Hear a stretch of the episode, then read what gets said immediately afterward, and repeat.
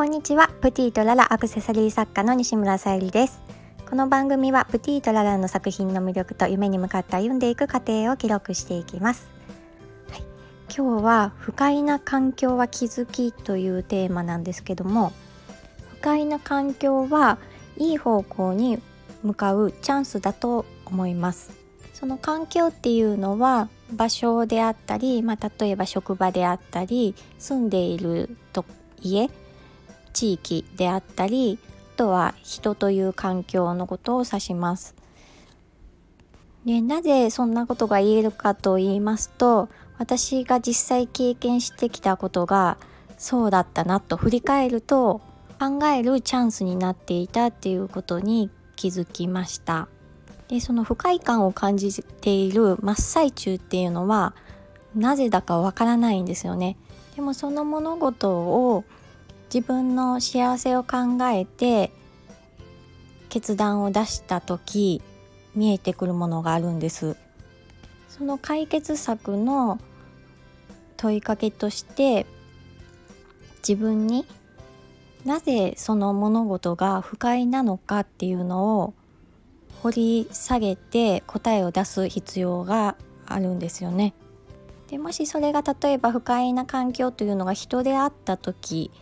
それは相手を変えることをするんじゃなくてよくまあ自分を変えるとも言いますけど自分を変えるのもなかなか難しいと思います。私の場合は環境を変えるっていう方法を選びますね。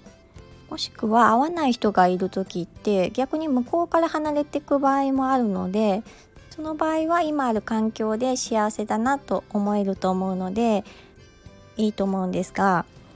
逆にあの離れていかない環境でいる時そういった場合は自分が環境を変える方向を考えますね。環境の変え方はいろいろあってまあもう心底本音でぶつけたトークをするかもしくはもう何も言わずその人から離れるか。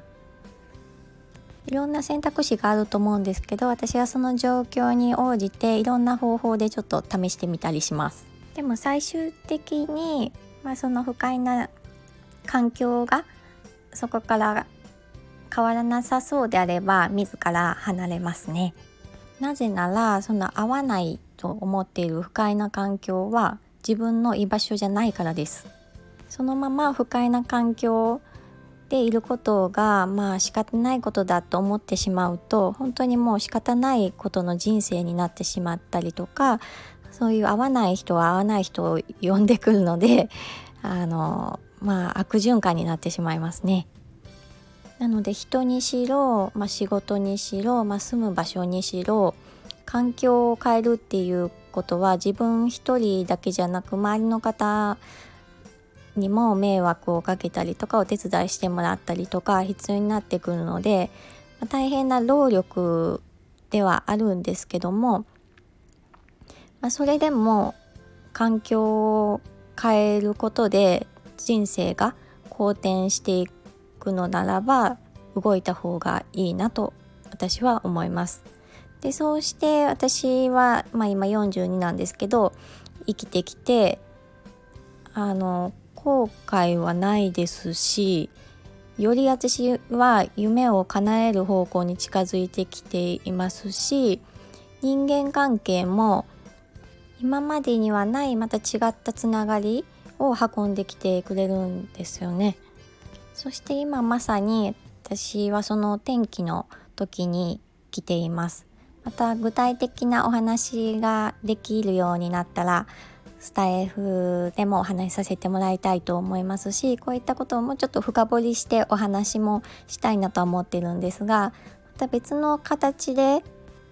うん、ちょっとこれしてみようかなって考えてることもあるので、